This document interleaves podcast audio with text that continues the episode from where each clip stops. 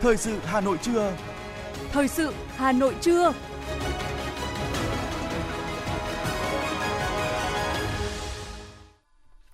Thanh Hiền và Quang Huy xin được đồng hành cùng quý thính giả trong 30 phút của chương trình thời sự trưa nay, thứ tư ngày 12 tháng 10 năm 2022. Những nội dung chính sẽ được đề cập đến trong chương trình.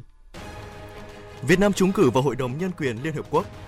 Lễ phát động tháng cao điểm vì người nghèo và an sinh xã hội năm 2022. Quỹ tiền tệ quốc tế nâng dự báo tăng trưởng kinh tế Việt Nam hạ mạnh triển vọng châu Á. Phần tin thế giới có những tin chính, Mỹ vẫn để ngỏ đối thoại với Triều Tiên. Nguy cơ kinh tế thế giới rơi vào suy thoái. Sau đây là nội dung chi tiết sẽ có trong chương trình. 11 giờ 45 phút ngày 11 tháng 10 năm 2022, tức 22 giờ 45 phút cùng ngày theo giờ Việt Nam, Việt Nam đã trúng cử trở thành thành viên của Hội đồng Nhân quyền Liên Hợp Quốc nhiệm kỳ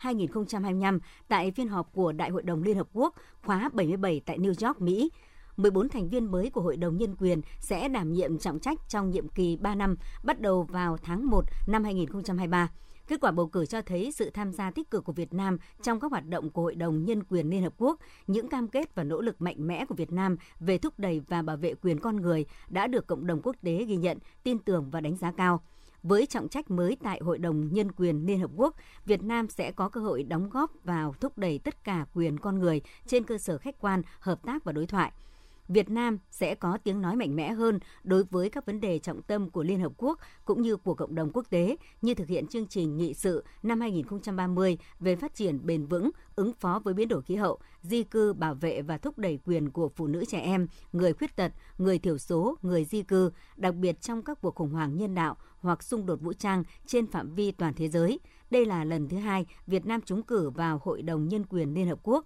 Năm 2013, Việt Nam lần đầu tiên trúng cử vào Hội đồng Nhân quyền Liên Hợp Quốc nhiệm kỳ 2014-2016. Chúc mừng Việt Nam được bầu vào Hội đồng Nhân quyền Liên Hợp Quốc nhiệm kỳ 2023-2025. Nhà báo nổi tiếng người Indonesia Vijamala Azaya khẳng định, đây là sự công nhận cam kết của Việt Nam trong việc tôn trọng và bảo vệ quyền con người, Nhà nghiên cứu cao cấp thuộc Trung tâm Nghiên cứu Đông Nam Á này khẳng định rằng Việt Nam là đất nước hòa bình và ổn định. Chính phủ Việt Nam luôn cam kết bảo vệ quyền con người và các quyền tự do cơ bản trong nước. Theo ông Anzaya, Việt Nam đã đạt được những thành công và tiến bộ đáng kể trong tất cả các mục tiêu phát triển bền vững của Liên Hợp Quốc với tổng cộng 72,76 điểm. Ông Anzaya đánh giá cao tỷ lệ nghèo của Việt Nam đã giảm xuống còn 2,23% vào năm 2021 từ mức 40,5% vào năm 2012 Điều này đồng nghĩa với việc chính phủ Việt Nam đã thành công khi đưa hàng triệu người dân thoát khỏi cảnh đói nghèo. Hưởng ứng phong trào thi đua vì người nghèo không để ai bị bỏ lại phía sau giai đoạn 2021-2025 do Thủ tướng Chính phủ phát động, tối qua Ủy ban nhân dân và Ủy ban Mặt trận Tổ quốc thành phố Hà Nội phối hợp tổ chức lễ phát động tháng cao điểm vì người nghèo và an sinh xã hội năm 2022. Tham dự lễ phát động có đồng chí Đinh Tiến Dũng, Ủy viên Bộ Chính trị, Bí thư Thành ủy, các đồng chí Ủy viên Trung ương Đảng Nguyễn Thúy Anh, Chủ nhiệm Ủy ban các vấn đề xã hội của Quốc hội, Nguyễn Thị Tuyến, Phó Bí thư Thường trực Thành ủy Hà Nội Trần Sĩ Thanh, Chủ tịch Ủy ban nhân dân thành phố. Phát biểu tại lễ phát động, Phó Chủ tịch Ủy ban nhân dân thành phố Trử Xuân Dũng cho biết, cùng với những chính sách của Trung ương, thành phố, Mặt trận Tổ quốc, các ngành đoàn thể đã triển khai nhiều hoạt động thiết thực chăm lo an sinh và hỗ trợ giảm nghèo bền vững, hướng tới mục tiêu nâng cao chất lượng cuộc sống, đảm bảo bình đẳng về cơ hội phát triển của người dân thủ đô. Tuy nhiên do ảnh hưởng của dịch COVID-19 và theo chuẩn nghèo đa chiều giai đoạn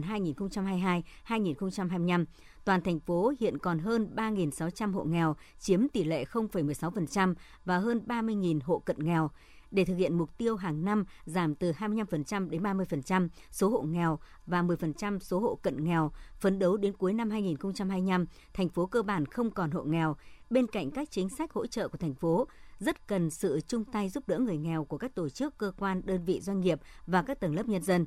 Với tinh thần chung tay vì người nghèo, không để ai bị bỏ lại phía sau, tại lễ phát động đã có 200 Tại lễ phát động đã có 129 cơ quan, đơn vị tổ chức doanh nghiệp, các nhà hảo tâm đăng ký ủng hộ quỹ vì người nghèo và công tác an sinh xã hội của thành phố gồm tiền và hàng hóa trị giá hơn 30 tỷ đồng.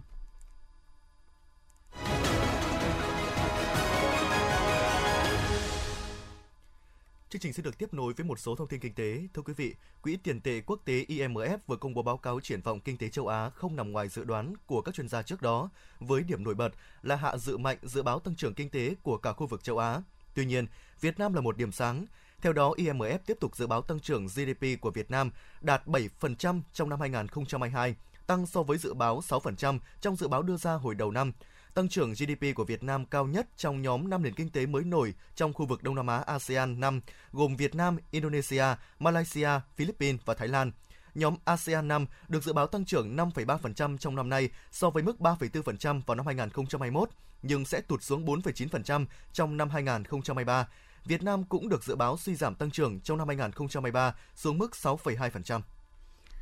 Bộ Công Thương vừa có quyết định về việc thành lập Hội đồng thẩm định dự thảo kết luận thanh tra việc chấp hành quy định của pháp luật trong kinh doanh xăng dầu của một số thương nhân đầu mối. Theo đó, Hội đồng thẩm định này sẽ có nhiệm vụ nghiên cứu thẩm định dự thảo kết luận thanh tra của ba đoàn thanh tra được Bộ Công Thương thành lập trước đó vào tháng 2 năm 2022 liên quan tới thanh tra 33 doanh nghiệp đầu mối xăng dầu tại ba miền Bắc Trung Nam, đồng thời xây dựng kết quả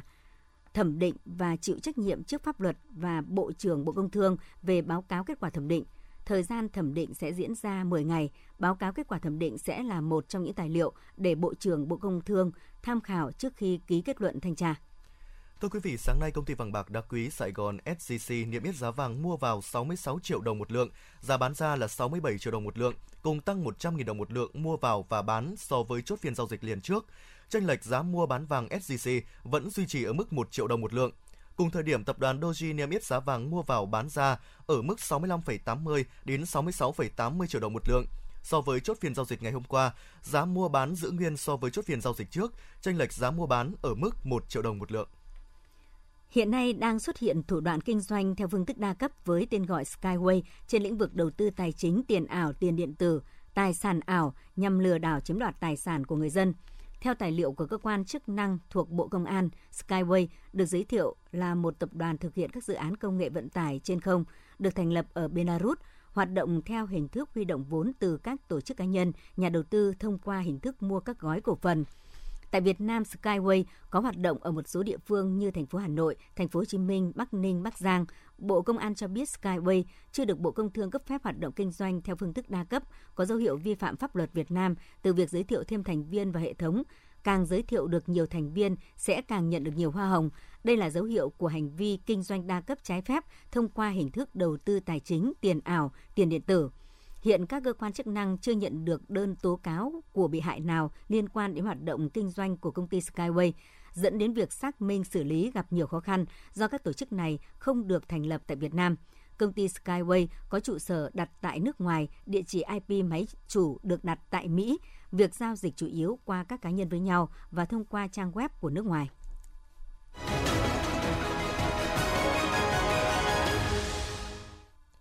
Thưa quý vị và các bạn, thành lập từ năm 2011, công ty trách nhiệm hữu hạn xuất nhập khẩu Kinoco Thanh Cao đã đầu tư hàng chục tỷ đồng xây dựng nhà xưởng tại xã Đốc Tín, huyện Mỹ Đức và mua sắm máy móc thiết bị hiện đại để nuôi trồng và chế biến các loại nấm ăn, nấm dược liệu theo hướng công theo hướng nông nghiệp công nghệ cao. Sau hơn 10 năm đi vào hoạt động, công ty đã trở thành một doanh nghiệp lớn trong lĩnh vực sản xuất chế biến các loại nấm ăn, nấm dược liệu lớn của Hà Nội. Đây là một trong những doanh nghiệp đã và đang khẳng định đưa công nghệ cao phát triển đến nông nghiệp của thành phố. Chỉ tính riêng sản phẩm nấm kim châm, hàng năm công ty trách nhiệm hữu hạn xuất nhập khẩu Kinoco Thanh Cao đã cung ứng hàng trăm tấn nấm thương phẩm cho thị trường cả nước. Để đạt được năng lực sản xuất như hiện nay là do công ty đã thực hiện đổi mới sản xuất, mạnh dạn từ bỏ phương thức sản xuất truyền thống, trồng nấm thủ công theo mùa ngoài trời sang phương thức nuôi trồng khép kín trong môi trường nhà lạnh hiện đại – sử dụng công nghệ cao của Nhật Bản. Trên diện tích 3 ha, công ty đã xây dựng nhà xưởng với tổng số vốn đầu tư 3 triệu đô la Mỹ. Tổng công suất thiết kế của nhà máy là 3 tấn nấm trên một ngày. Hiện tại, thị trường trong nước tiêu thụ khoảng trên 50 tấn nấm kim châm mỗi ngày, trong khi sản lượng mà các cơ sở sản xuất trong nước mới chỉ đáp ứng được từ 5 đến 6 tấn một ngày. Số còn lại chủ yếu nhập khẩu cả theo đường chính ngạch và tiểu ngạch. Nguồn nhập khẩu phần lớn từ Trung Quốc và một phần rất nhỏ từ Hàn Quốc – đây chính là lý do khiến Kinoko tiếp tục mở rộng sản xuất ở khu vực phía Nam. Mặc dù sản phẩm nấm Kinoko của đơn vị đã có chỗ đứng trên thị trường, được các hệ thống siêu thị lớn đưa vào tiêu thụ, nhà xưởng và máy móc đã vận hành ổn định. Đơn vị còn là doanh nghiệp nông nghiệp công nghệ cao đầu tiên của thành phố Hà Nội. Nhưng để tiếp cận với nguồn vốn tín dụng với doanh nghiệp vẫn chưa bao giờ là dễ dàng. Bà Dương Thị Thu Huệ, giám đốc công ty trách nhiệm hữu hạn xuất nhập khẩu Kinoko Thanh Cao cho biết. Chúng tôi ờ, là cái đơn vị đầu tiên của Việt Nam làm ra một cái nhà máy nông nghiệp công nghệ cao để trồng nấm kim châm mà lại bằng công nghệ của Nhật. Thì ờ, cái chi phí để xây dựng một nhà máy cũng rất là đắt, nhập máy về cũng rất đắt và cái nguồn vốn thì hoàn toàn bị thiếu. Khi doanh nghiệp không còn những cái tài sản để thế chấp nữa thì có nên chăng thành phố, ở trong tương lai chúng tôi rất mong muốn sẽ hỗ trợ cho các doanh nghiệp? Ờ, không nhất thiết chúng ta phải có tài sản thế chấp. Mà tôi nghĩ rằng là đối với một doanh nghiệp hoạt động có bình thường hay không, thì đấy chính là cái ờ, tín hiệu đầu ra. Đầu ra được các siêu thị ký hợp đồng cam kết thu mua theo cái lượng hàng ngày. Thì tại sao chúng ta lại không thể coi những cái đó để là tài sản thế chấp, để hỗ trợ cho doanh nghiệp khi doanh nghiệp cần vốn để ờ, xoay sở và nâng cái công suất nhiều hơn nữa. Tuy nhiên, có một bất cập là các ngân hàng thì không thiếu vốn, nhưng tại sao doanh nghiệp, nhất là các doanh nghiệp nông nghiệp lại khó tiếp cận nguồn vốn để phát triển, mở rộng sản xuất? Đây là băn khoăn không chỉ của riêng công ty trách nhiệm hữu hạn Kinoco mà còn là mong mỏi của nhiều doanh nghiệp khác muốn tiếp cận nguồn vốn dễ dàng hơn để thúc đẩy phát triển nông nghiệp công nghệ cao, từng bước khẳng định vị trí quan trọng trong đời sống kinh tế xã hội và sự phát triển của các vùng nông thôn. Tiến sĩ Cấn Văn Lực, chuyên gia kinh tế, phân tích. Trước hết thì à, tôi đã có cái ờ, rà soát tổng thể toàn bộ những cái nguồn vốn của nền kinh tế Việt Nam chúng ta cho lĩnh vực ờ, tam nông bao gồm cả nông nghiệp, nông thôn và nông dân. Thế thì ờ, trong khi đó thì lĩnh vực nông nghiệp hiện nay của chúng ta đóng góp là khoảng 14% GDP. Như vậy ta thấy rằng là cái vốn bỏ ra so với đóng góp vào GDP của cái khối này lĩnh vực này nó chưa đạt kết quả như là mong muốn như vậy không có nghĩa rằng là chúng ta hoàn toàn thiếu vốn không phải như thế mà cơ bản ở đây một mặt là có chỗ thiếu chỗ thừa. Mặt thứ hai là cái hiệu quả sử dụng đồng vốn rõ ràng nó là chưa cao. Và cái thứ ba là ta thấy là cái nguồn vốn nước ngoài thu hút vào lĩnh vực này rõ ràng cũng rất khiêm tốn chỉ chiếm có một phần trăm trong tổng vốn FDI vào Việt Nam chúng ta trong bối cảnh Việt Nam chúng ta được đánh giá là một trong các nước thu hút rất tốt về FDI theo kế hoạch, số tiền ngân sách nhà nước hỗ trợ lãi suất 2% cho doanh nghiệp, hộ kinh doanh và hợp tác xã trong năm 2022 là 16.000 tỷ đồng. Tuy nhiên, đến cuối tháng 8, số tiền hỗ trợ lãi suất cho khách hàng mới chỉ giải ngân được 13,5 tỷ đồng. Có nhiều nguyên nhân cả từ phía doanh nghiệp và ngân hàng. Ngân hàng nhà nước cũng chỉ đạo chi nhánh ngân hàng nhà nước các tỉnh thành phố chủ động phối hợp với các sở ban ngành địa phương tổ chức hội nghị kết nối chuyên đề về hỗ trợ lãi suất giữa ngân hàng và doanh nghiệp tại các địa bàn. Như vậy, chủ trương và nguồn vốn đã có, thủ tục cho vay thông thoáng hơn đang hứa hẹn kênh dẫn vốn này sẽ tạo cú hích phát triển mạnh mẽ nền nông nghiệp ứng dụng công nghệ cao trong tương lai không xa.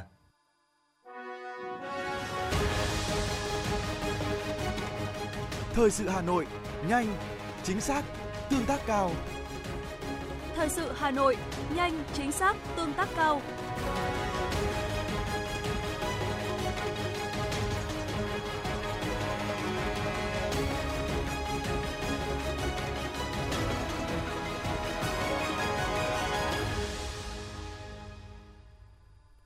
Thưa quý vị và các bạn, tối ngày 11 tháng 10, chung kết cuộc thi Giọng hát hay Hà Nội 2022 đã diễn ra tại Nhà hát lớn Hà Nội với những phần tranh tài sôi nổi giàu nghệ thuật của 12 giọng ca. Cuộc thi Giọng hát hay Hà Nội 2022 do Sở Văn hóa và Thể thao Hà Nội phối hợp với Hội âm nhạc Hà Nội, Đài Phát thanh và Truyền hình Hà Nội tổ chức là hoạt động thiết thực kỷ niệm 1012 năm Thăng Long Hà Nội, 68 năm ngày giải phóng thủ đô, mùng 10 tháng 10 năm 1954, mùng 10 tháng 10 năm 2022 50 năm chiến thắng Hà Nội Điện Biên Phủ trên không tháng 12 năm 1972, tháng 12 năm 2022.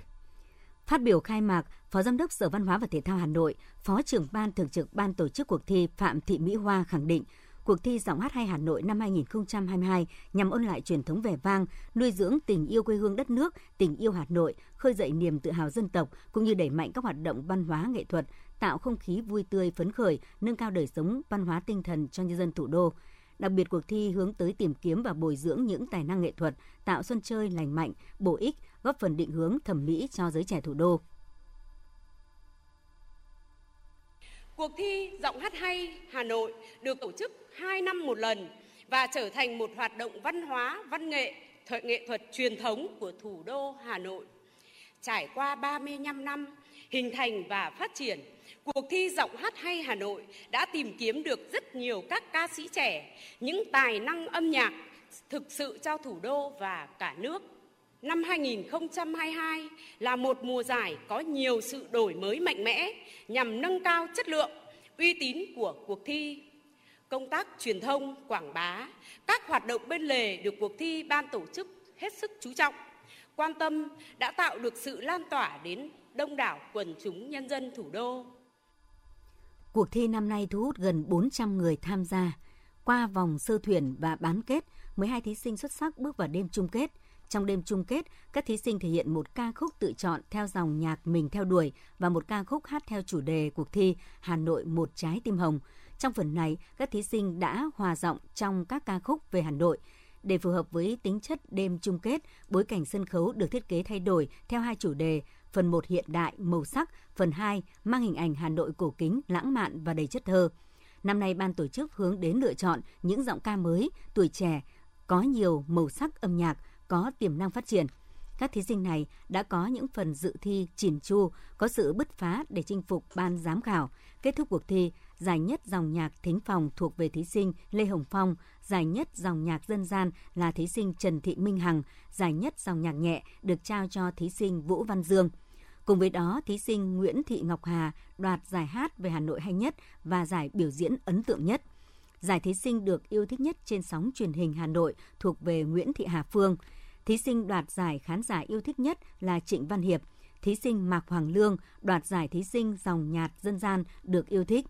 Đêm chung kết không đơn thuần là một buổi thi mà là một chương trình biểu diễn nghệ thuật hấp dẫn. Bên cạnh các bài dự thi, đêm chung kết khán giả thủ đô đã được thưởng thức các màn biểu diễn nghệ thuật đặc sắc của ca sĩ Hà Mi Ô, Á quân giọng hát hay Hà Nội năm 2020 và giám khảo khách mời ca sĩ Đức Tuấn.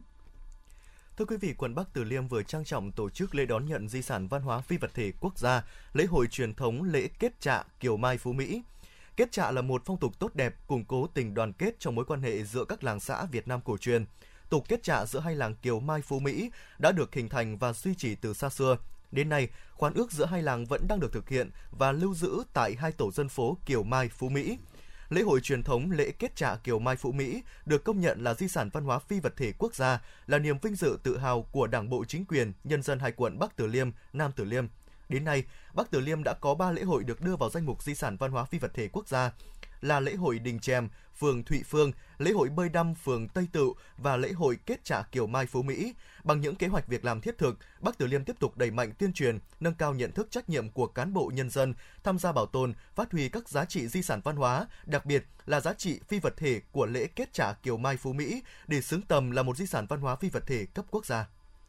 Sở Văn hóa và Thể thao Hà Nội đã khai mạc Trung khảo Liên hoan Dân ca Dân vũ Hà Nội năm 2022, thiết thực kỷ niệm 68 năm ngày giải phóng thủ đô, mùng 10 tháng 10 năm 1954, mùng 10 tháng 10 năm 2022. Liên hoan nhằm bảo tồn, phát huy các loại hình văn hóa nghệ thuật dân gian truyền thống, giới thiệu quảng bá tới đông đảo bạn bè trong nước và quốc tế về những nét văn hóa đặc sắc của dân tộc thông qua các làn điệu dân ca, điệu múa dân gian truyền thống độc đáo, mang đậm sắc thái văn hóa vùng miền. Bên cạnh đó, liên hoan cũng góp phần bảo tồn và phát huy các loại hình nghệ thuật dân gian truyền thống, định hướng củng cố, nâng cao chất lượng hoạt động phong trào nghệ thuật quần chúng tại cơ sở, đáp ứng nhu cầu sáng tạo và hưởng thụ nghệ thuật, tạo không khí vui tươi phấn khởi trong quần chúng nhân dân, chào đón các sự kiện chính trị trọng đại của thủ đô. Trung khảo liên hoan cấp thành phố được tổ chức vào các ngày 11, 12 và 13 tháng 10 tại ba cụm cơ sở, Trung tâm Văn hóa thành phố, số 7 Phùng Hưng, quận Hà Đông, khu di tích Đình Đăm, phường Tây Tiệu, quận Bắc Từ Liêm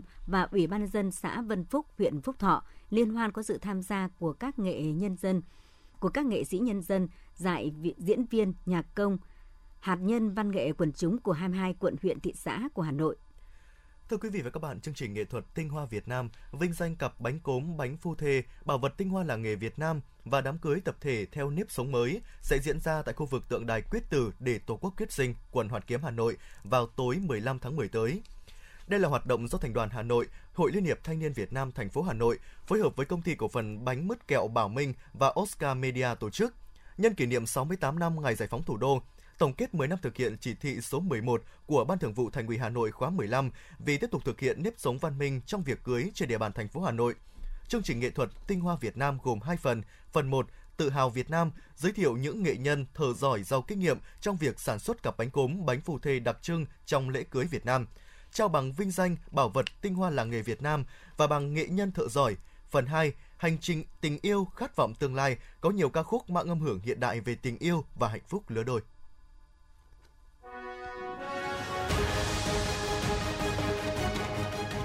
FM 90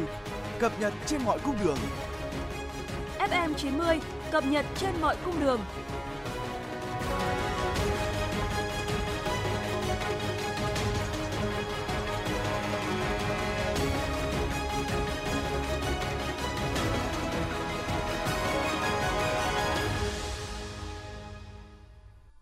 Thưa quý vị và các bạn, Sở Giáo dục và Đào tạo Hà Nội yêu cầu các nhà trường tuyệt đối không được lợi dụng danh nghĩa ban đại diện cha mẹ học sinh để thu các khoản thu ngoài quy định. Hà Nội cũng đưa ra 7 khoản ban đại diện cha mẹ học sinh không được thu, bảo vệ cơ sở vật chất của nhà trường, đảm bảo an ninh nhà trường, trông coi phương tiện tham gia giao thông của học sinh, vệ sinh lớp học, vệ sinh trường, khen thưởng cán bộ quản lý, giáo viên, nhân viên nhà trường, mua sắm máy móc, trang thiết bị, đồ dùng dạy học cho trường, lớp học hoặc cho cán bộ quản lý, giáo viên và nhân viên nhà trường hỗ trợ công tác quản lý, tổ chức dạy học và các hoạt động giáo dục, sửa chữa nâng cấp, xây dựng mới các công trình của nhà trường. Sở Giáo dục và Đào tạo Hà Nội yêu cầu việc thu chi kinh phí của ban đại diện cha mẹ học sinh phải đảm bảo nguyên tắc công khai dân chủ. Sau khi chi tiêu phải báo cáo công khai quyết toán kinh phí tại các cuộc họp toàn thể cha mẹ học sinh lớp và các cuộc họp toàn thể ban đại diện cha mẹ học sinh trường. Thưa quý vị, ông Nguyễn Tiến Bình, đại biện lâm thời Đại sứ quán Việt Nam tại Angola, kiêm nhiệm Cộng hòa Dân Cộng hòa Dân chủ Congo, Zambia và Cộng hòa Congo cho biết thời gian gần đây, đại sứ quán nhận được nhiều đề nghị giúp đỡ từ những công dân Việt Nam bị mắc kẹt tại một số nước. Những công dân này cho biết đã rơi vào hoàn cảnh đặc biệt khó khăn do nghe môi giới lao động, cả người Việt Nam và nước ngoài rủ dê lôi kéo sang sang Cộng hòa Dân chủ Congo, Zambia và Cộng hòa Congo làm việc khi người lao động đến các nước trên đã bị chủ sử dụng lao động thu giữ hộ chiếu, khấu trừ tiền ăn ở, nợ lương, giảm lương, chuyển giao cho chủ khác, khấu trừ nợ lên tới 8.000 đô la Mỹ với danh nghĩa chi phí đưa sang nước đó. Khi người lao động muốn trở về Việt Nam thì phải nộp tiền đền bù, nếu không, chủ sử dụng lao động sẽ bị báo cảnh sát sở tại bắt giữ vì cư trú trái phép hoặc bị giam giữ. Nếu tự ý bỏ trốn sẽ có thể ảnh hưởng tới an toàn của bản thân. Nhiều trường hợp không có ngoại ngữ nên rất khó khăn trong việc tự liên hệ với cơ quan chức năng sở tại để bảo vệ mình. Đại sứ quán Việt Nam tại Angola khuyến cáo người lao động Việt Nam tại Angola và trong nước cần tìm hiểu kỹ thông tin trước khi quyết định đi lao động tại các nước châu Phi nêu trên. Cùng với khuyến cáo, Đại sứ quán Việt Nam tại Angola đang nỗ lực trong công tác bảo hộ công dân bị mắc kẹt tại các nước Cộng hòa Dân chủ Congo, Zambia và Cộng hòa Congo.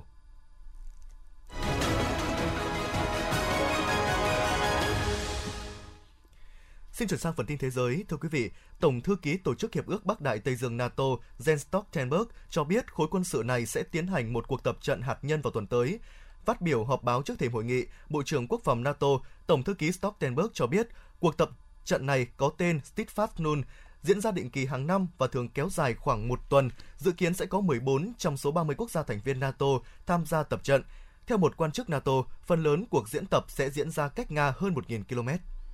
Người phát ngôn Hội đồng An ninh Quốc gia Mỹ cho biết Washington tiếp tục để ngỏ đối thoại với Triều Tiên mà không có bất kỳ điều kiện tiên quyết nào. Động thái này được đưa ra sau khi nhà lãnh đạo Triều Tiên Kim Jong-un tuyên bố Bình Nhưỡng cảm thấy không cần đối thoại với Washington hay Seoul.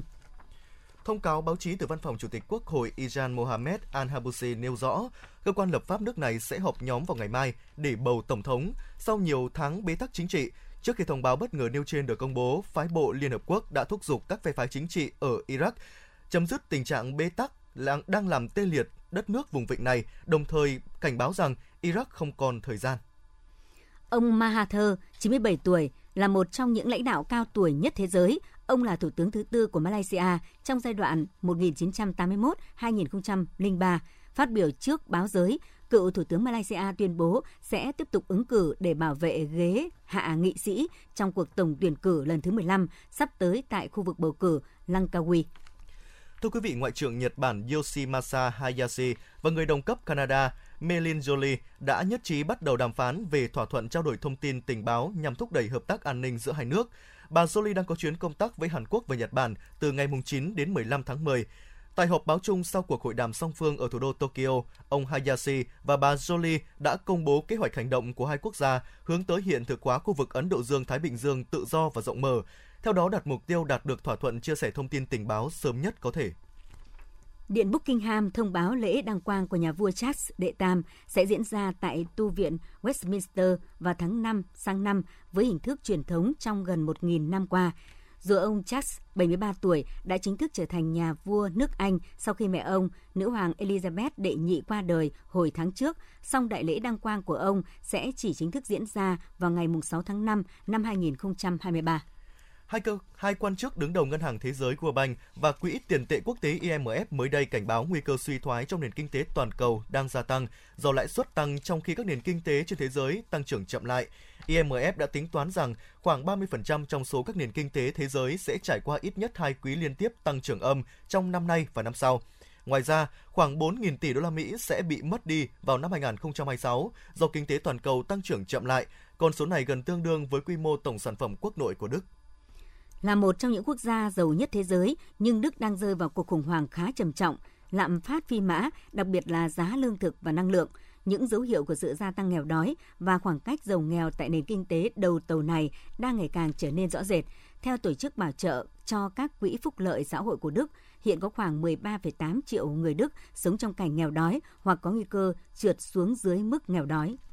Thưa quý vị, theo số liệu được Văn phòng Thống kê Trung ương Hungary công bố, do giá lương thực và năng lượng tăng cao đã khiến tỷ lệ lạm phát trong tháng 9 ở Hungary tăng lên 20,1%, mức cao nhất trong 25 năm qua. Trong tháng 8, tỷ lệ lạm phát vẫn ở mức 15,6% và các chuyên gia cũng chỉ dự báo nó có thể tăng lên tối đa lên 19% trong tháng 9. Tuy nhiên, thực tế tốc độ lạm phát thậm chí còn tệ hơn. Truyền thông Mỹ đưa tin nhiều trẻ em tại một cơ sở giữ trẻ ở bang Pennsylvania đã bị ngộ độc khí sau khi xảy ra dò dỉ khí carbon monoxide trong tòa nhà.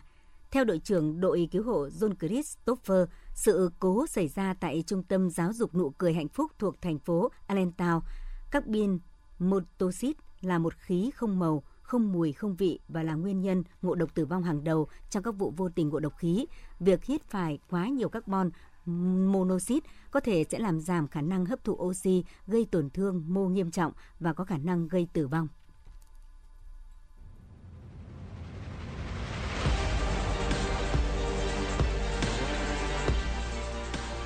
Bản tin thể thao Bản tin thể thao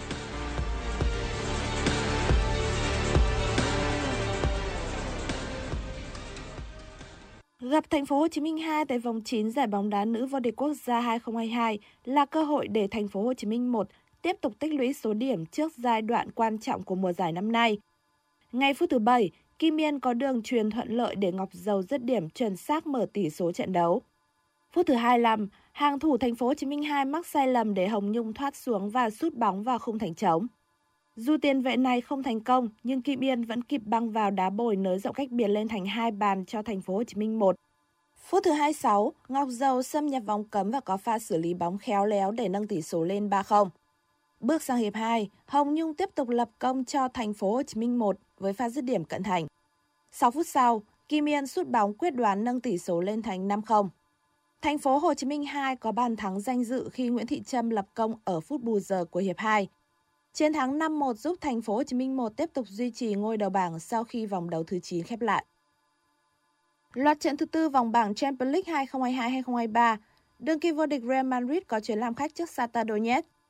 Mặc dù được đánh giá cao hơn nhưng do tung ra sân đội hình dự bị nên kèn kèn trắng đã chơi bế tắc và nhận bàn thua ngay ở phút 46 sau pha lập công của Alexander Zukov. Đội bóng Hoàng gia Tây Ban Nha phải nhờ tới sự tỏa sáng của Rudiger với pha đánh đầu ở phút bù giờ cuối cùng mới có được trận hòa một đều. Trong khi đó, Paris Saint-Germain dù được thi đấu trên sân nhà và có được bàn mở tỷ số trước do công của Kylian Mbappe, nhưng gái nhà giàu nước Pháp đã không bảo vệ được thành quả. Phút thứ 59, Verratti phạm lỗi với Rafa Silva trong vòng cấm. Joao Mario đã sút căng vào giữa khung thành, gỡ hòa một đều cho đội khách. Trận cầu nhận được sự quan tâm của người hâm mộ là màn so tài của AC Milan với Chelsea trên sân San Siro. Bước ngoặt đến ở phút thứ 18 khi Fikayo Tomori bên phía AC Milan nhận thẻ đỏ trực tiếp và Chelsea được hưởng 11 mét. Trên chấm đá phạt, Jorginho đã dễ dàng ghi bàn mở tỷ số. Trước khi một khép lại, Chelsea còn có bàn nhân đôi cách biệt do công của Aubameyang. 2-0 là kết quả chung cuộc của trận đấu này. Trong chuyến làm khách trên sân của đội bóng cuối bảng là Maccabi Haifa, Juventus được đánh giá cao hơn. Tuy nhiên, đội bóng của huấn viên Allegri đã để đối thủ chiếm lĩnh thế trận và thua chung cuộc 0-2 sau cú đúp của Aziri bên phía Maccabi Haifa. Hành quân tới sân của Copenhagen, Man City nắm giữ hoàn toàn thế trận. Dù tạo ra nhiều cơ hội nhưng đội khách đều không tận dụng thành công. Trung cuộc Man City hòa Copenhagen với tỷ số không đều. Dự báo thời tiết khu vực Hà Nội chiều và tối ngày 12 tháng 10, trung tâm thành phố Hà Nội, chiều nắng đêm không mưa, nhiệt độ từ 23 đến 29 độ C. Quý vị và các bạn vừa nghe chương trình thời sự của Đài Phát thanh Truyền hình Hà Nội, chỉ đạo nội dung Nguyễn Kim Kiêm chỉ đạo sản xuất Nguyễn Tiến Dũng, tổ chức sản xuất Trà My, đạo diễn Kim Oanh, phát thanh viên phát thanh viên Thanh Hiền Quang Huy cùng kỹ thuật viên Quang Ngọc thực hiện. Xin chào và hẹn gặp lại.